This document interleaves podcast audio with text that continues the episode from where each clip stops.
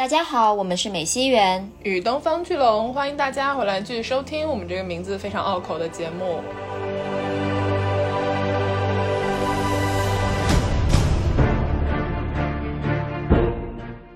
我们后世评价一个时代为盛世的时候，这两个字对于实际生活在那个时代的普通老百姓来说，究竟意味着什么呢？当时的老百姓能够意识到我自己正身处于一个盛世当中吗？这是一个打问号的问题。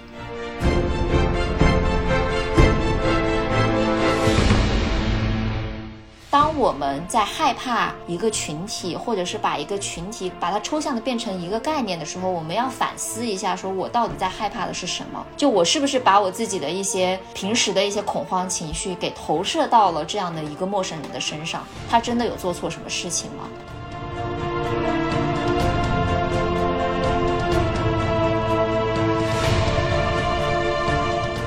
通过教魂这件事情，我们看到了当时普罗大众的人生，我们看到了官僚在过着什么样的生活，我们看到了弘历的所思所想，这些内容才是他真正用教魂这一案想要表达的东西，也是我们为什么作为后世的现代人仍然能够从这本书里面得到很多的共感的原因。他所描绘的这些社会问题，在我们的现当代社会当中仍然在持续的发生。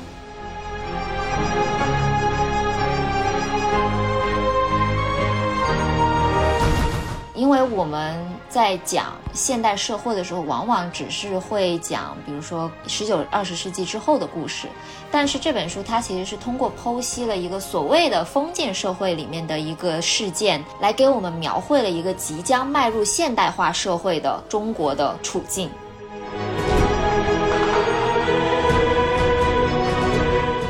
今天安利局的内容呢，要跟大家介绍一本我们俩都非常喜欢的一本书，《教魂：一七六八年中国妖术大恐慌》。那么听到这个名字呢，大家可能都会觉得，哇哦，这本书跟我们平时的调性很不一样哎。没有错，这是一本非常严肃的历史书籍，但是它又跟一般的历史教科书不太一样。接下来我们就会跟大家介绍它有什么样的独到之处。那首先呢，我们也想跟大家聊一聊，就是我们为什么想要选择这一本书。嗯，其实起因是在大概一个多月前的时候，嗯，我们有读书会嘛，那有一位朋友推荐了这本书，然后并且高票获选当期的读书会书目，所以我们就大家一起读了那本书，并且举办了一次读书会。那次读书会呢，对这本书的反响都非常的好，大家也聊得非常开心。虽然我们当时就是并没有把它做成节目的这个打算，但是经过了这一个多月的时间，我们俩就是越来越觉得说，它对于我们当下的一个生活有非常重要的一个启示的意义。就它给我们理解当下我们所生活的这个困境提供了一些呃全新的角度。所以我们就非常想要来跟大家再推荐一下这本书。是的，首先说在前面，我们能上安利局的东西肯定都是好东西，所以大家可以放心入手。然后听完我们这期节目呢，可以做一个简短的判断，这本书所讨论的议题是不是大家自己喜欢的议题、感兴趣的东西。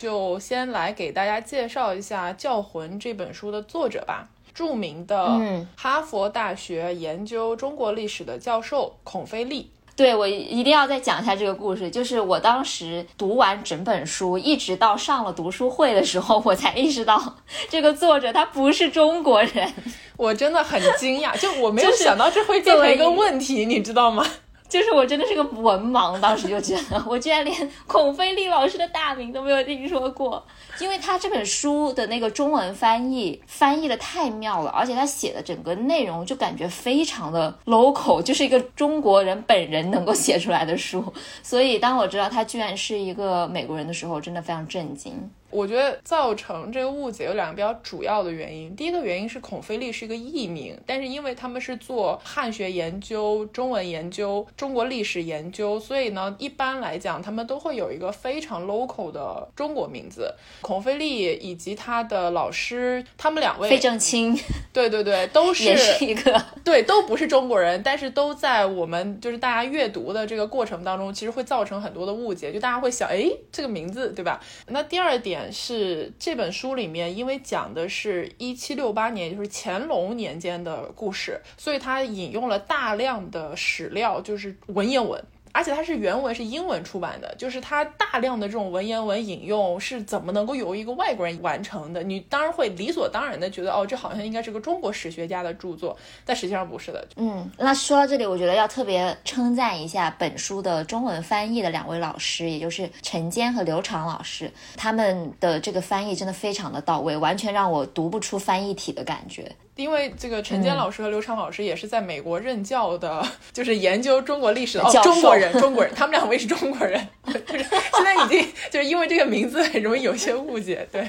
总的来说呢，就是孔飞利老师是一个非常优秀的学者，而且他最有意思的一点是，他一生中著作其实非常的少，也就那么几本书，其中呢就包括《教魂》，但是他的每一本书都非常的精彩。而且大获成功，可以说不仅是拿了奖，更重要的是他的著作给后续很多研究中国历史的学者提供了新鲜的思路。据这个两位翻译老师在自己的后记当中回忆到，就他们因为也教书嘛，在大学里面，在自己的课程中推广了孔飞利老师的教魂，然后学生们都很喜欢，就说明他的书是有一个普世意义在里面的。对对，它不是一种那种非常说教式的一个教科书，它是一个非常有趣的，有点像是一个推理小说的解谜。还有一个细节想跟大家分享一下，就是当年就是刘长老师第一次被孔飞利老师叫去他的办公室吧，还是哪里，就是说要去翻译这本书 的时候，呃，孔飞利就专门说说，我写的这个其实是关于现代中国的故事，你觉得大家能看懂吗？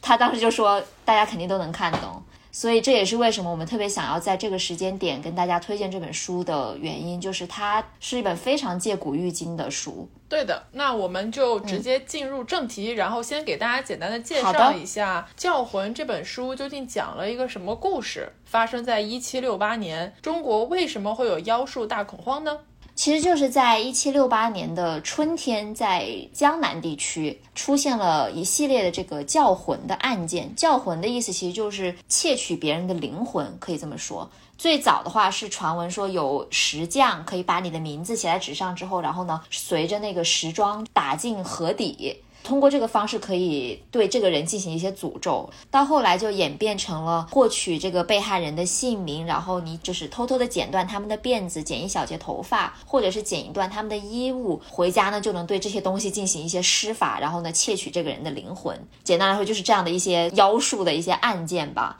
然后呢，这些案件迅速的就引起了各地，就是当地百姓的一些恐慌，民间就自发的出现了很多对于这种妖术的一些惩罚的行为，并且也闹到了当地的这个县衙或者说衙门上面吧。但是呢，因为这个东西很多时候是查不出个所以然，所以呢，即使是衙门抓了很多的人过来，并且对他们进行了非常严厉的这个惩罚行为，还是得不到一些所谓的口供。因为这个就是妖术嘛，你怎么去找到真正的证据呢？但是总的来讲呢，就是当各地的县衙他们查不出来个所以然的时候，因为中间也确实污蔑了很多就是清白的人嘛，这些案件就越捅越大，然后它就上升到了县衙的上一个级别，就比如说像江苏省的巡抚，他们就开始介入了这些案件，他们的态度会相对不一样，然后在查了之后发现，哎，其实好像这些事情都是子虚乌有的事儿，这些事情呢就。被主要是江南一带的几个省份按下去了，就他没有闹得很大，也就是说他没有上报给当时的皇帝乾隆。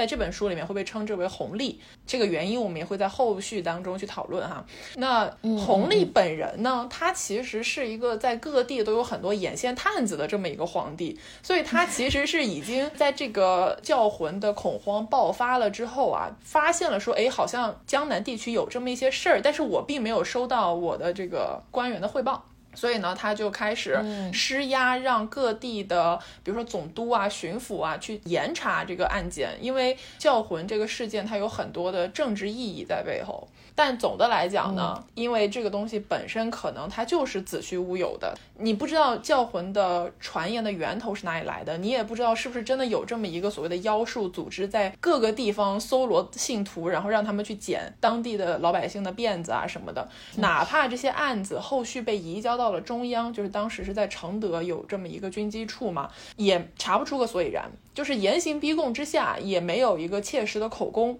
所以最后呢，这个案子就不了了之了。哪怕它后续传播到了其他省份，但总的来讲，教魂一案就这么草率的了结了。对是的，所以其实就是从一七六八年的春天一直到大概秋冬时期吧，这个大半年基本上是一年的时间。这个妖术恐慌从老百姓从底层一直到这个朝廷。都闹得人心惶惶的，这个案件就是非常有意思的点，就是在于它留下了一堆的谜团。没错，当你在阅读第一章，就是孔飞利列举的那些发生在各地的案件的时候，你会想，OK，我是不是读到结局，我能够知道为什么会有这么一个妖术的传言，以及就是究竟是谁在剪别人的辫子这件事情。但是当你读到结局的时候，你会发现，其实它没有一个答案，整个朝廷都查不出来一个答案。我们就只能靠孔飞利老师给我们提供的一些线索，自己去揣测，得到一个自己比较能够信服的一个解释的方法。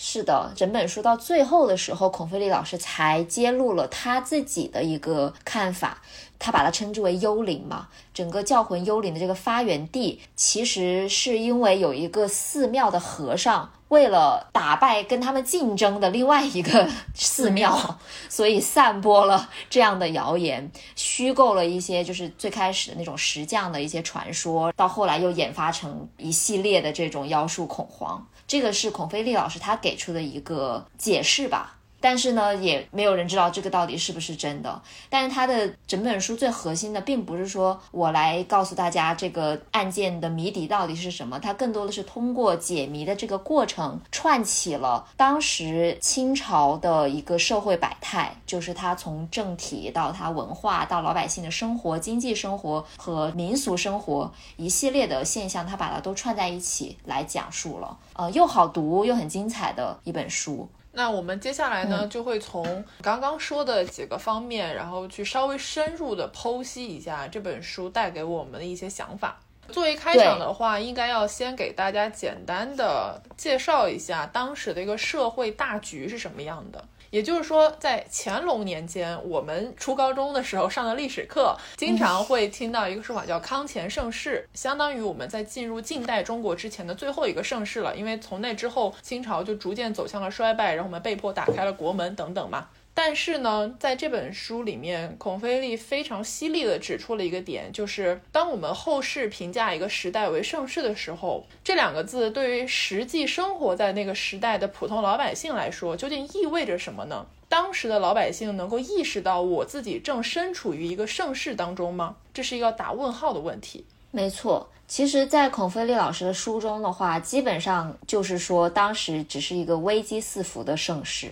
打引号的盛世，就他分析了非常多当时的一个经济状况，还有城市化的状况、商业状况。简单来说的话，就是这是一个人口的过度增长、人均资源比例恶化、社会道德堕落的一个社会。所以它其实跟我们现代社会是有非常多的相似之处的，就是它有非常多的竞争，因为这样的竞争导致老百姓他的生存空间越被越来越压缩。这个老百姓就指的是我们这种普通民众哈，比如说以以前的农民啦，或者是一些经商的小贩呀。就是虽然当时有了很多的商业发展，并且人们在不同的城市之间开始流动，但是这也意味着这是一个更加充满竞争的社会。所以你为了要活下去，必须要做出更大的努力，就是每个人要最大限度的投入自己的劳力。对的，当时其实读到这一部分的时候，我有一个非常深刻的感受，就是他简直就是在描绘我们的现代生活，就卷呀，因为人口密度过大。我这里要就是简单说一下，在十八世纪。整个中国的人口一百年间是几乎翻了一倍的这么一个状态，这是一个非常可怕的嗯现实。也就是说，活在这片大地上的人越来越多了，大家的生存空间自然而然就是越来越小啊。而且像云刚袁总所介绍的那个样子，你为了要保存住就是我们所谓的温饱的生活，你要付出的努力是拼了命的这种程度，每一个人都要为了活下去拼命。所以在这样的一个情况下，其实就很像我们的现代生活。我们的现代生活，每一个人也都是为了自己能够在自己所生存的这个城市当中有一个一席之地，而九九六啦，或者是不停的内卷啊等等。那这个社会的分析，它为什么在这本书里面要放在最前面？是因为它是一个很重要的前提。对于老百姓来说，他们的生存空间是逐渐被挤压的，所以他们生活在一个巨大的焦虑的情绪当中，可以说是大家类比一下现在大家的焦虑情绪吧。那在这样的焦虑下会产生什么样的情绪呢？那就是比如说恐慌啊，对于一些你不确定的事物，就会形成一些不正确的判断。稍后在讲到关于民众的实际生活的时候，也会更详细的去说。但是我就是特别想反驳一点，是我们现代人很多时候看古装剧啊，尤其会对古代生活产生一种不切实际的浪漫幻想，就我们会觉得古人仙风道骨，古人怎么怎么样。但实际上，真正的中国古代人民的生活，并不是像大家想象的那么的美好。对，毕竟我们看的古装剧，要么就是清宫剧。对吧？讲的是皇宫里的故事，要么讲的就是仙侠，那就不是人了都。所以它其实根本没有给我们呈现所谓真实的一个当时真实的生活的样貌。所以我就在这里郑重的反驳一下这个幻想。OK。然后我觉得，在介绍了这个社会大环境之后呢，孔飞利其实使用了一种我认为可以称之为三位一体的这么一种叙事结构，深入的剖析了教魂案件的缘起和展开。那么这个三位一体的结构呢，是由皇帝，也就是弘帝，还有看官僚体制当中的各层官僚，以及人民群众老百姓这三个不同的模块组成的。我们会分开的来聊一聊。对，我觉得先要聊的当然就是民众了。嗯，刚才也提到说，因为当时的社会环境其实是一个竞争压力非常大的一个环境，那它其实就滋生了民众自己的这种恐慌的情绪。但是这样的情绪，它可能平时没有一个宣泄的出口，当出现了这个妖术这个事情了之后，一下就能成为它的一个出口了。所以大家都纷纷的对妖术和教魂这个事情产生极大的恐惧和愤怒的情绪吧。然后书里面他其实花了很大的篇幅来讲，就是当时被指认为教魂施法者的这些人，他们到底是什么样的人？其实就是所谓的边缘人群。我认为他是乞丐或者说叫花子，然后僧侣，还有就是外来者。比如说这个本地他突然出现了一个异地来的人，你不认识的一个陌生人，大家都会认为说啊，我如果村子里发生了一个什么事情，那一定是那个外来人干的，就是这种很强烈的一种排外情绪。他那个在开头第一个篇章的时候，其实就用了很多的案例，然后来告诉我们，刚刚袁总所提到的这几个类别的人物是最容易被指认成犯人的。但是呢，他同时也在这个过程中告诉了我们另外一个事实，就是有很多的和尚，他其实是为生活所迫，一步一步的走到了这个位置上来。很多人是，比如说人到中年，当然在古代来讲，这个中年他可能就是中老年了，妻离子散，他没有亲人了，他也没有一个按照我们的话说稳定的工作和收入来源，所以他就选择加入了这一种类似于游方僧的这个群体，就他们会到处游。走，然后去呃化缘嘛，但是他们身上其实是没有官方给他们发的那种认证，OK，你是某某寺庙的某某僧侣的这种身份证明的，更多是一种就是我通过成为了游方僧的这个方式，变成了一个无业游民。因为有这个切实的社会现象存在，所以呢，非常多的当地人，甚至是官僚阶层的一部分人都认为，这一些四处游走的僧侣本身，它就存在着很大的风险性，它是一个社会动荡因素。那么，当这个事情发生了之后，他们往往都是第一批会被别人指认的疑犯。在读的过程中，对我来说比较惊讶的一点，就是在当时和尚跟叫花子其实是类似于是同一阶级的人哦，对，这件事情让我觉得感觉很神奇。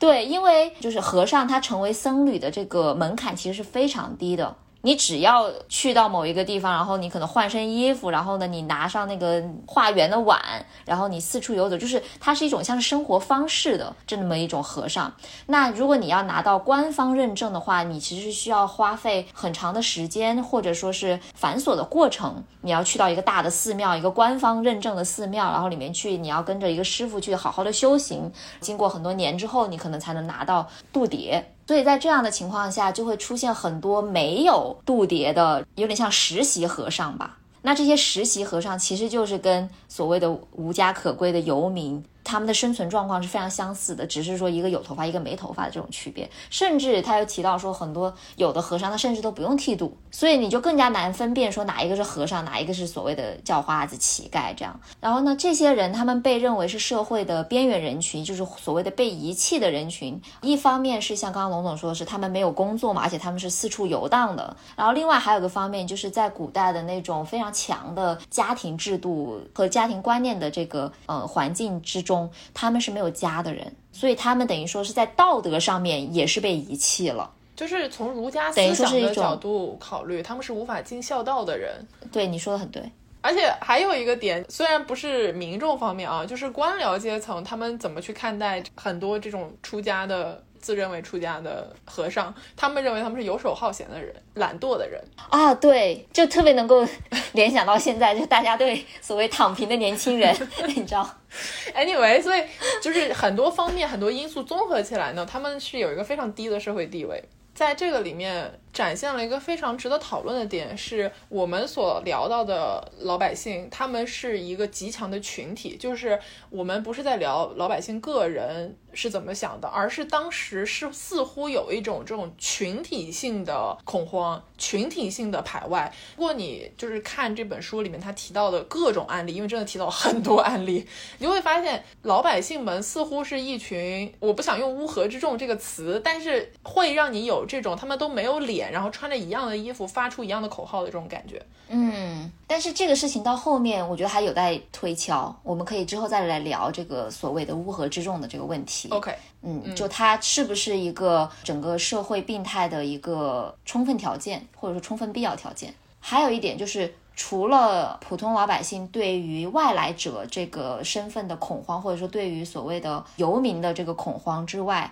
还有一个恐慌情绪是来源于污染。直到现在，我们还是很多人会觉得，哇，那乞丐他们感觉就是很脏，他们会带来很多的病菌，会给我们带来污染。这种污染不仅是身体上的，还更多的还有就是所谓的精神上的这种感觉。那放在古代的那种环境下的话，那它这种污染就也有灵魂层面的。所以就更加容易让人们把这个妖术跟这些所谓的外来者或者说污染源打引号给挂钩。我读到这个部分的时候，就是真的很相信很多人也能够联想到，就是现在的疫情，嗯，大家对于病毒携带者或者说潜在的病毒携带者的恐惧是非常非常重的。这些所有的恐惧之情都建立在他可能会打破我现有的好不容易获得的岌岌可危的生活的这个基础上，就等于是潜在的一种对我生活的威胁。然后在这样的一个恐慌情绪当中，妖术或者说教魂，它一下子就变成了一把利刃。它不仅是一个宣泄的出口，它变成了一种工具，一个武器。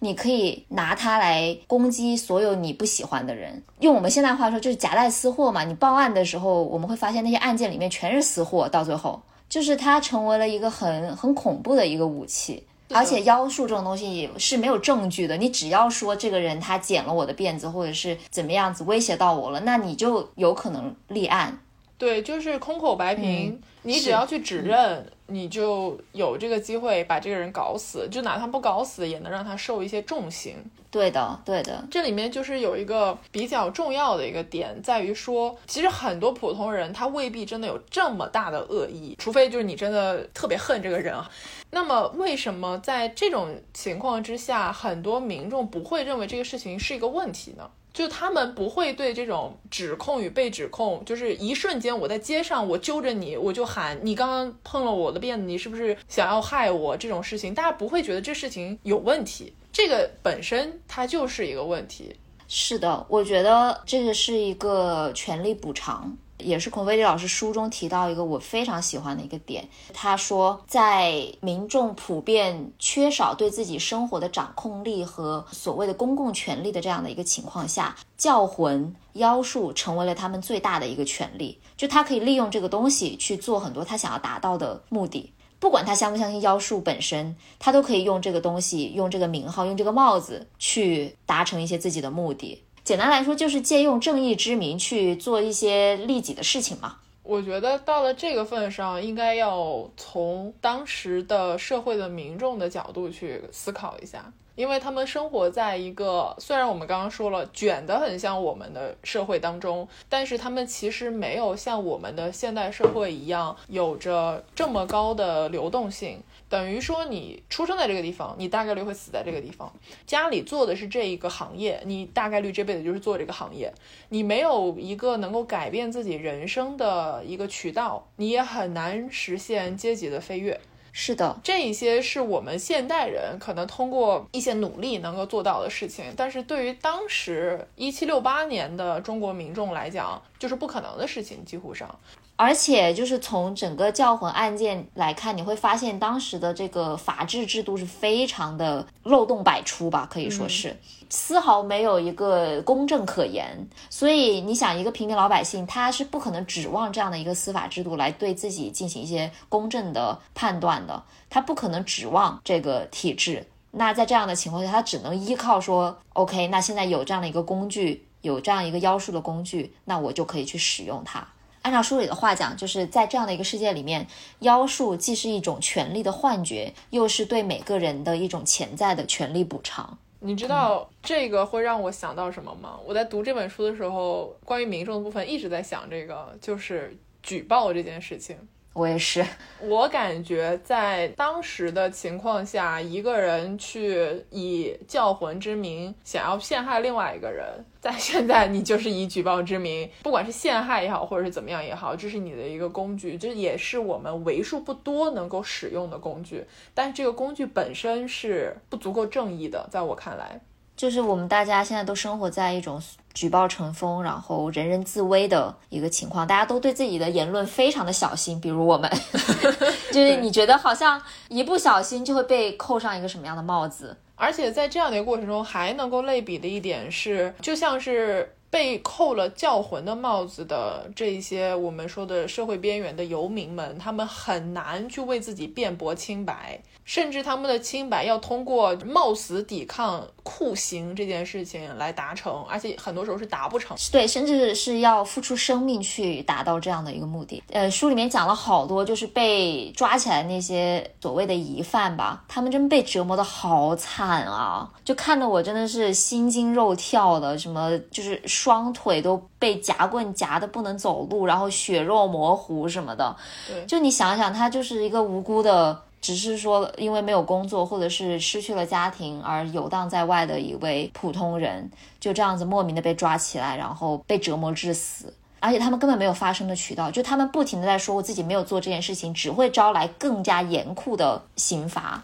而且很多时候他们是因为受不了了，就屈打成招了，这也是常有的事情。对。我刚刚想类比的就是，哪怕是在现当代的社会当中，一个没有做错什么事情，但是因为意见与他人不同而被举报的人，就是不管是在我们的公共发声平台，他被消耗了，或者是他有一些可能今后没法使用这个平台的惩罚，或者是在现实生活中真对他造成了一些生活上的困扰的这些事情，这样的本身并没有做错事情的人，也非常难以去辩驳自己的清白。这个工具它的伤害性之大，已经决定了被指控的那一方是极其弱势的一方。对，说了这么多，就是好像给大家刻画了一个就是所谓乌合之众的一个形象，大家完全是出于自己的恐慌情绪而造成了这种妖术流言的大恐慌，它的盛行嘛。但是这只是三位一体中的一个片面而已，另外还有两个非常重要的片面，我们也想要来好好的聊一聊。其中一个就是皇权的部分，皇帝的这个角度来看看教魂这个事情。因为对于当时的在位皇帝乾隆皇帝，也就是本书称之为弘历的这位来说，他所担忧的跟民众所担忧的就完全不是一个事情了。没错。对于红利来说呢，在这里进行简单的历史科普。他们满清政权的建立是由满人从东北地区突破了长城的防守，然后入主中原，成为了新的王朝的这么一个过程。那么在满人的文化习俗里面呢，他们是要剃前面的头发。相信所有看过清宫剧的朋友都知道这是个什么发型，然后后面扎成辫子。但是汉人一直以来呢都是不剃发的，就。毕竟身体发肤受之父母，随意剃发是一个大不敬的行为。满人入关了之后呢，他们就发现要让全国的汉人都去剃头发这个事情是他们非常需要去做的一件事，因为这个等于是一个汉人的臣服之意，就是你必须要做了，才代表说你现在没有异心，然后你是归顺了我们的这个新的王权。这一点来讲呢，对于红利的考虑来说，头发是具有着非常独特的意义的，它是有一个政治意义在里面的，这个是第一点。那第二点呢，就是虽然我们都知道哈，当满人入主中原，然后他们成立了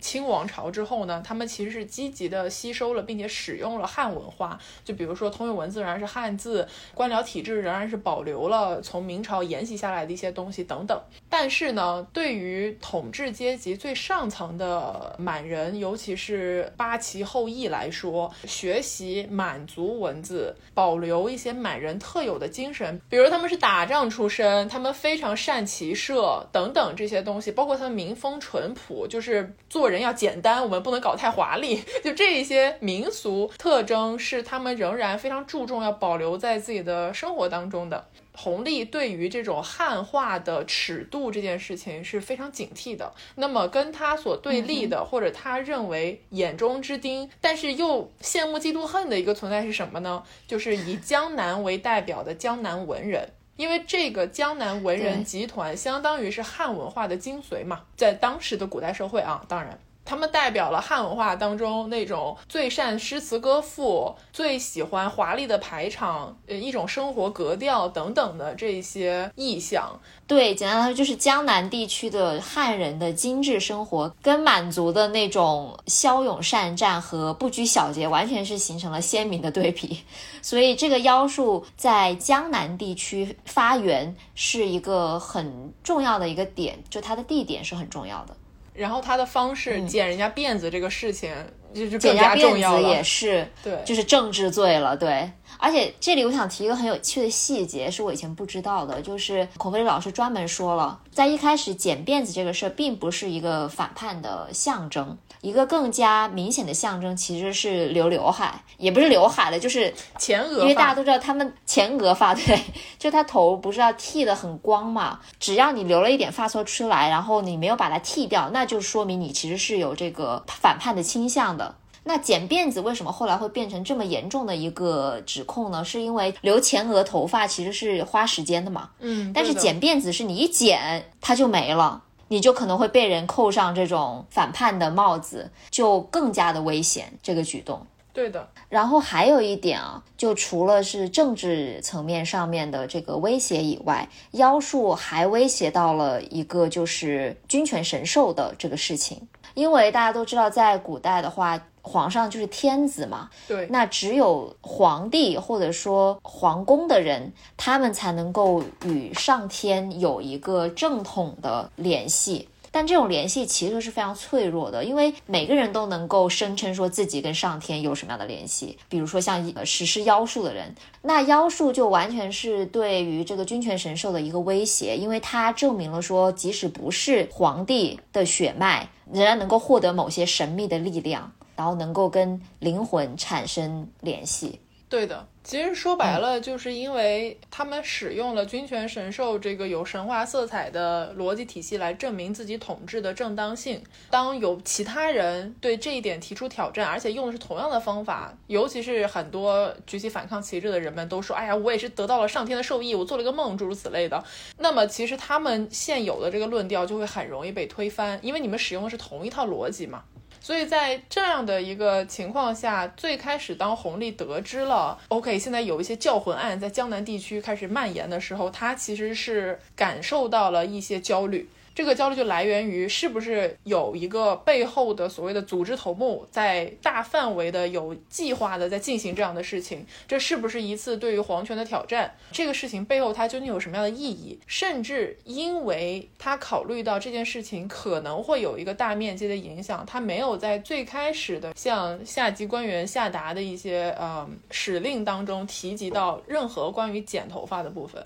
就因为剪头发这件事情是如此的重要，就一旦你开始提了这个事情，它就不是一个单纯的妖术的小事了。相比起政权被颠覆的这种大事来讲的话，嗯哼，对，所以就是有一种自欺欺人的那个感觉，就你赶紧查查清楚了，但是我们先别提这个头发的事儿。而且很有意思的一点是，我们刚刚也提到了嘛，就是在这个教魂妖术刚刚盛行起来的一开始的一段时间内，地方政府没有查出什么东西，所以这个事情有点像是不了了之的一个状态。但是正是因为弘历收到这个消息，然后突然间对这个事情非常的警惕，让所有人又开始要严厉的盘查这个事情，导致了越来越多的人被抓进来，然后呢去审问。有点像是红利，他因为自己所害怕的事情而导致这件事情的进一步的发酵。对的，而且就是因为红利中期开始介入这个事情了之后呢，就是各级的高级地方官员，也就是我们会戏称为叫地方大佬们，地方大佬们才开始就有种 哇塞，大老板发话了，赶紧加班吧，把这个案子查清楚那种感觉。然后这里就来到了我认为本书当中给我带来很多快乐的地方。就是孔飞利老师，他是有点幽默在身上的，你知道吧？他在一本非常严肃的写作当中，经常会用一些正儿八经的语言去讲一些很诙谐的话。在后期，他提到一些关于当时的官僚君主制度的时候，他就是说呢，嗯，有的时候君王可能会在这个过程中发现。自己只不过是文件处理机当中的一个齿轮，但他这打了一个括号，尽管是一个镶钻的齿轮，就是他会用这种非常搞笑的一些话术比喻，对，然后你觉得，嗯，你说的好像也很有道理，而且我个人感受啊，是他对红利的态度并不是完全正面的，因为他在描写红利的时候用了很多那种可以称之为诙谐的一些描述手法吧。甚至他在大量引用了当时的史料嘛，其中就提到了一个很重要的是说弘历的朱批，也就是他用那个红色的笔墨写给下面递上来的折子的批注，也就是他的指示。弘历的朱批他引用的都非常搞笑，我给大家举个例子，就是当时有一个江南的总督向弘历报告说他们要查的一个和尚，然后这个和尚呢在那个寺庙里面没有找到这个名字的，然后弘历给他的朱批是。彼不可改名乎？的意思就是说，他难道不能改名吗？然后我当时看到这里的时候，我真的爆笑了，就是感觉红利真的就是个搞笑人设，狂怒，对对对，就是他很生气，能感觉到他的语气，都说他就不能改名吗？你们这些傻子，就我都能想到，你们怎么能想不到呢？对 对，就真的很好笑，就他的一些 quote，还有他的一些评判。我觉得这本书对红利的这个描写是很有意思的。就一方面，像龙总刚才提到，它是一种非常严肃中带着诙谐的这个语气去讲述一些事实。但与此同时呢，我觉得他也不算说对他是负面的评价，更多的是把他当成一个人来看。就包括他把这个皇帝，他把他称之为弘历，而不是称之为乾隆这件事情，就很值得推敲。是的，就弘历，你就会觉得哦，他在讲的是一个人，而不是一个君权神授的皇帝。嗯，然后他在讲这个人的时候，他会分析弘历的心理，他会讲说哦，我觉得弘历其实也挺惨的，就是他每天要面对这么多的焦虑，然后呢，地方官员又不作为，所以他整天就很生气，就是。对的，就是有一种很接地气的这种把他拉下神坛的这种感觉，嗯，就这个写法或者这个这样的一个角度是很新鲜的。而且我觉得他使用红利来代称乾隆的，还有一个另外非常重要的原因是，他中间有一段特别去探讨了，呃，清朝皇帝就不光局限于红利对于满啊汉之间的，对对对，这种文化的看法，就以及他们要如何维持自己统治的正当性的这个部分，他其实，在那一段里面给出了一个结论，就是说红利所扮演的这个角色，也就是说他所提供给我们的人设。是一个他精心设计过的，就是他要平衡这种满汉之间的矛盾，他要保持住自己呈现出来的始终是一个帝王，就是既能够维持住现有的统治，同时又要让自己在后世留名，就是在很多考虑当中纠结的这么一个人。所以以红利来代称他，就像你刚刚说的，是一个把他当做人来对待的一个很好的书写方法。他让我们意识到乾隆只不过是他的一个面具，是他的一个形象罢了。嗯，你说的很好。而且还有一点，就是在他分析清朝的君王、历代君王是怎么样巩固自己的统治地位的时候，他特别强调了，就是弘历的爸爸，也就是雍正。雍正所做的很多的事情，其实是给弘历打下了非常深厚的这个统治基础的。然后呢，在这个节点上称他为弘历，就有点好像。我不知道是不是还是把他当成了一个，他不只是一个皇帝，他也是一个人的儿子，他是一个接过了父亲给他打下的家业国业的这么一个儿子。你知道这个会让我想到一个什么样的段落吗？就是他刚刚开始讲弘历的时候，应该是本书第三章，他是这么说的：他提到了雍正是在非常激烈的夺嫡的斗争当中才胜出了，然后才统治了清朝这个过程。然后说，同父亲继位的过程相比较，弘历的帝国简直是放在一个托盘上奉送给他的。就很像现在形容，比如说富二代啊，或者是官二代这种感觉，就这种感觉。所以我觉得就，是的，这一点来说，我们能从这本书里面看到一个比较新鲜的帝王形象，很鲜活的一个形象。而且，虽然我看完了还是不喜欢他，但这是我的个人取向。是的，我觉得我对古代人物根本提不上喜欢和讨厌。然后我后来思考了一下，就是我说中国历史上能数得出名号的帝王，就属于那种家喻户晓、大家都认得的帝王。你看秦始皇、汉武帝、李世民、康熙、乾隆这种，对吧？好像当时只有李世民是我们就是很习惯叫他名字的，你发现了没有？嗯，对。然后我当时就在想，就为什么偏偏是李世民呢？因为你让我去叫他唐太宗，我就会觉得很奇怪，就我有时候都对不上号，你知道吧？然后我后来想了一下，我自己的感受是因为李世民，包括隋唐的那一段时间，我们有很多的民间传奇故事，就比如说像《隋唐英雄传》这种。里面就是把他们当时的很多东西叫细说了，然后电视剧呈现给你了。而且在那个里面，李世民还是以一个那种没有当帝王，而是一个英雄的这种角色出现的。我感觉是因为李世民的这种细说故事特别多，隋唐那段时间有很多的民间传奇。就我自己的感受是，哎，那你那你这样说的话，因为我们现在有很多清宫剧嘛，我们都会记得四阿哥，对吧？对，什么雍正啊、弘历，所以看这些电视剧长大的这一代人，以后是不是也会不那么习惯讲乾隆、康熙，而是会讲弘历？但是我说句真心话，我觉得乾隆可能没什么，但是雍正大家真的都会知道他是四阿哥。就是四爷，就是你知道雍正排行老四，难道还有中国人不知道吗？就是那种感觉，你知道吗？对，而且是九子夺嫡里面成功的那一个。对呀，而且不光是他八阿哥，就是八爷、八王爷，对，也后面也很有名气。就是，但是你让我说八王爷叫什么，我也想不起来。说真的，但是他的通俗文化的形象已经深深的影响到了很多的受众，所以我觉得这是一个很大的原因。嗯嗯嗯，我们已经跑题跑了太久，哦，不好意思，让我们扯回来一点。OK，但总之就是这本书对于皇帝的这个描写，还有他形象的塑造是非常的鲜活的和新鲜的。OK，那我们就来到了这三个切片里面的最后一片，那就是这个官僚制度。因为在描写红利的篇章里面，我们也会发现红利其实对这个巨大的机器一样转动的官僚制度，有时候是感到手足无措，甚至是无能为力的。就他只能对他进行一些无能狂怒，但是并不能真正的改变他。嗯，所以在整个大的官僚体制前面，他也只不过是一个小小的齿轮而已。虽然是镶钻的，按照孔飞利老师的话说，对。我觉得这个部分其实可聊的东西特别多，因为我们从教魂案一开始的时候就发现，那些被送到基层干部那里的案件。统称他们为基层干部好了，就尤其是以一些县城为代表的，基本上都是以非常糟糕的情况结局的。因为基层的干部，他们很多时候是只盯着自己眼前的饭碗，就他们不想要出大的乱子。在进行了严刑逼供之后，很多时候获得了屈打成招的这个口供之后，他们也不会去深究这个口供背后是不是有一些不合逻辑的地方，他们就想 OK 这案了结了。然后这个导致的直接结果就是我们之前也提到过，有很多的无辜的一些游民，可能是失去了双腿，可能是失去了生命的一个很糟糕的一个结局。所以，当你在看这本书的前部分的篇章的时候，就是当这些案件还没有到一些更高级别的省的这个单位去处理的时候，你会深深的意识到，这些基层干部大部分情况都不在乎老百姓的死活。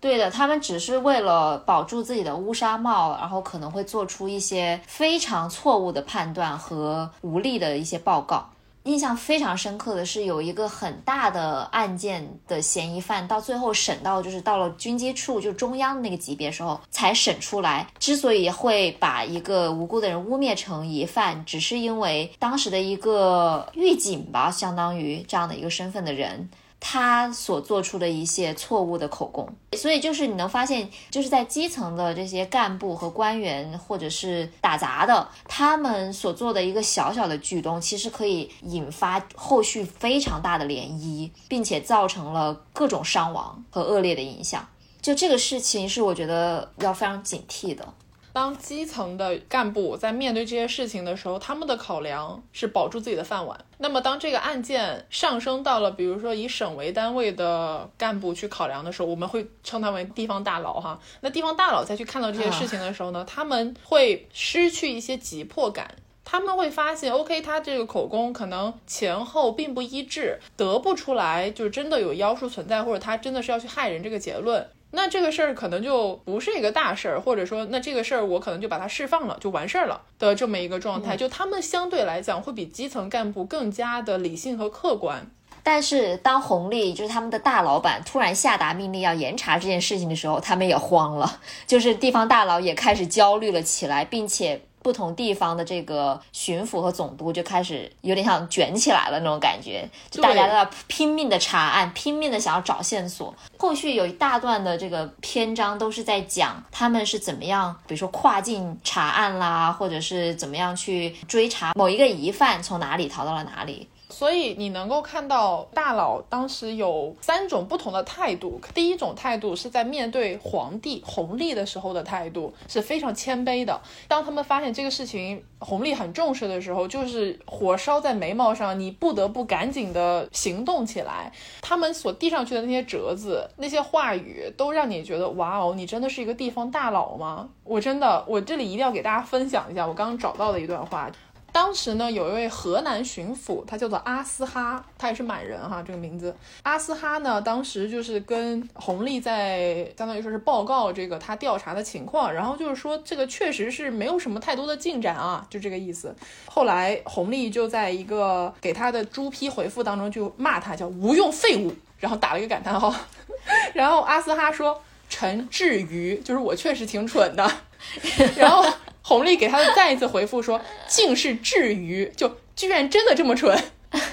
反正就是你能够看到他们这些大佬在平时非常的威风嘛，但是在面对红利的时候真的是点头哈腰，就是你说什么就是什么，老板你说的对，就那种感觉，你知道吗？哎，但是我感觉他说陈志宇的时候，更多的是一种我就这么蠢，你爱咋咋地吧，就我也不会去查案，就是我觉得这个是更加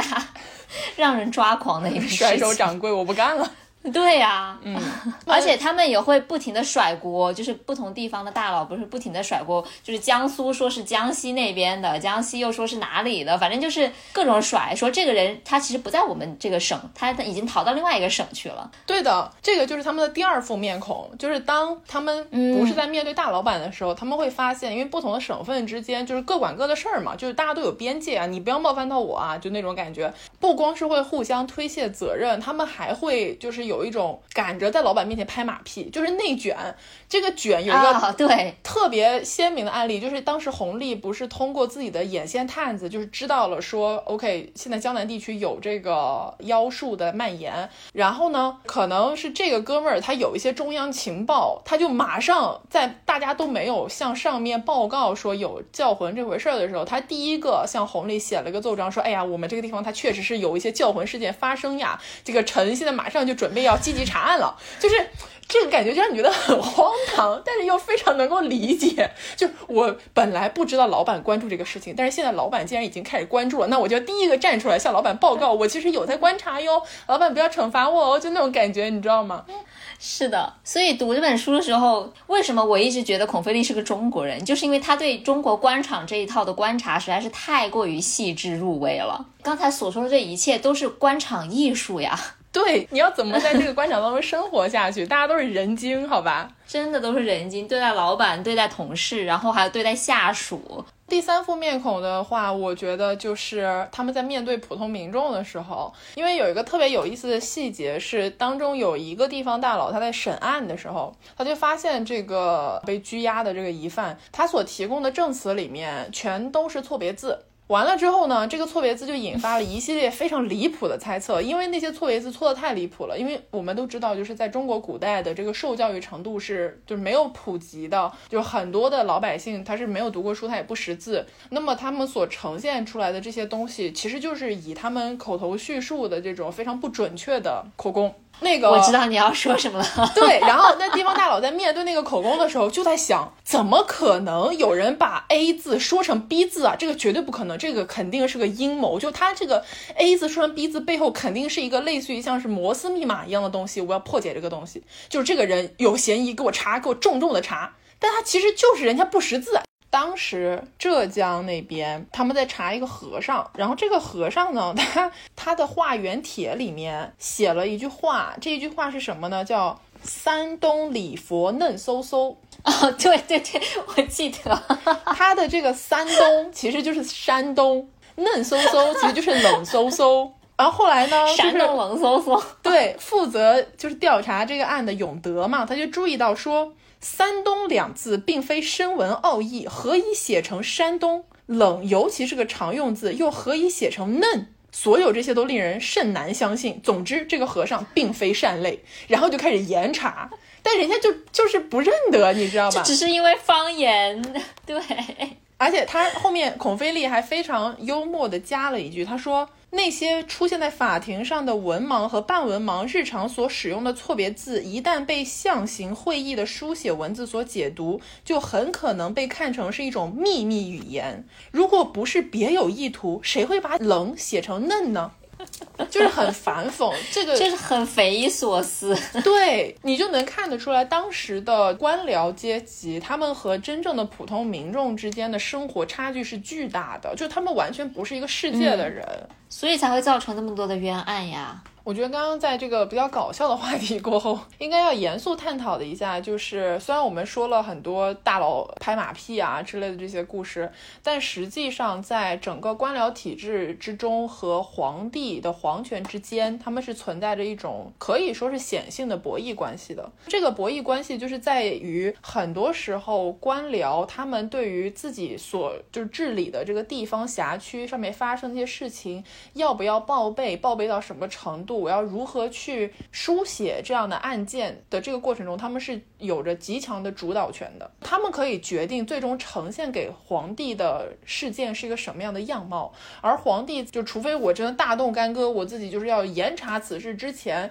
皇帝们是没有一个非常好的权限或者是渠道去真正的了解当地发生了什么。对，这就是在一个制度不够透明，然后信息传播速度也非常慢的一个社会中，皇上或者说是统治者一定会面临的一个问题，就是怎么样能够获取有效信息。所以这也不难解释为什么弘历会想要派那么多的眼线在民间，然后直接跟他进行汇报。对，这也是为什么孔飞利老师在作品当中也提到了，就是红利的批注啊，我们觉得很搞笑啊，因为他有的时候非常直接的发泄了自己的怒火，但他其实是一种反应，是一种长期累积的红利对于这种官僚体制的缓慢作为的怒火。集中的在这个事件当中爆发了出来，因为它需要一个具体的事件作为出口嘛，不可能说人家平时给你上了一个日常奏章，然后你在上面跟人家发火，对吧？所以教魂一案的爆发，对于我们去窥探这种红利和当时的官僚之间的沟通交流，以及他们互相对彼此怀有的情感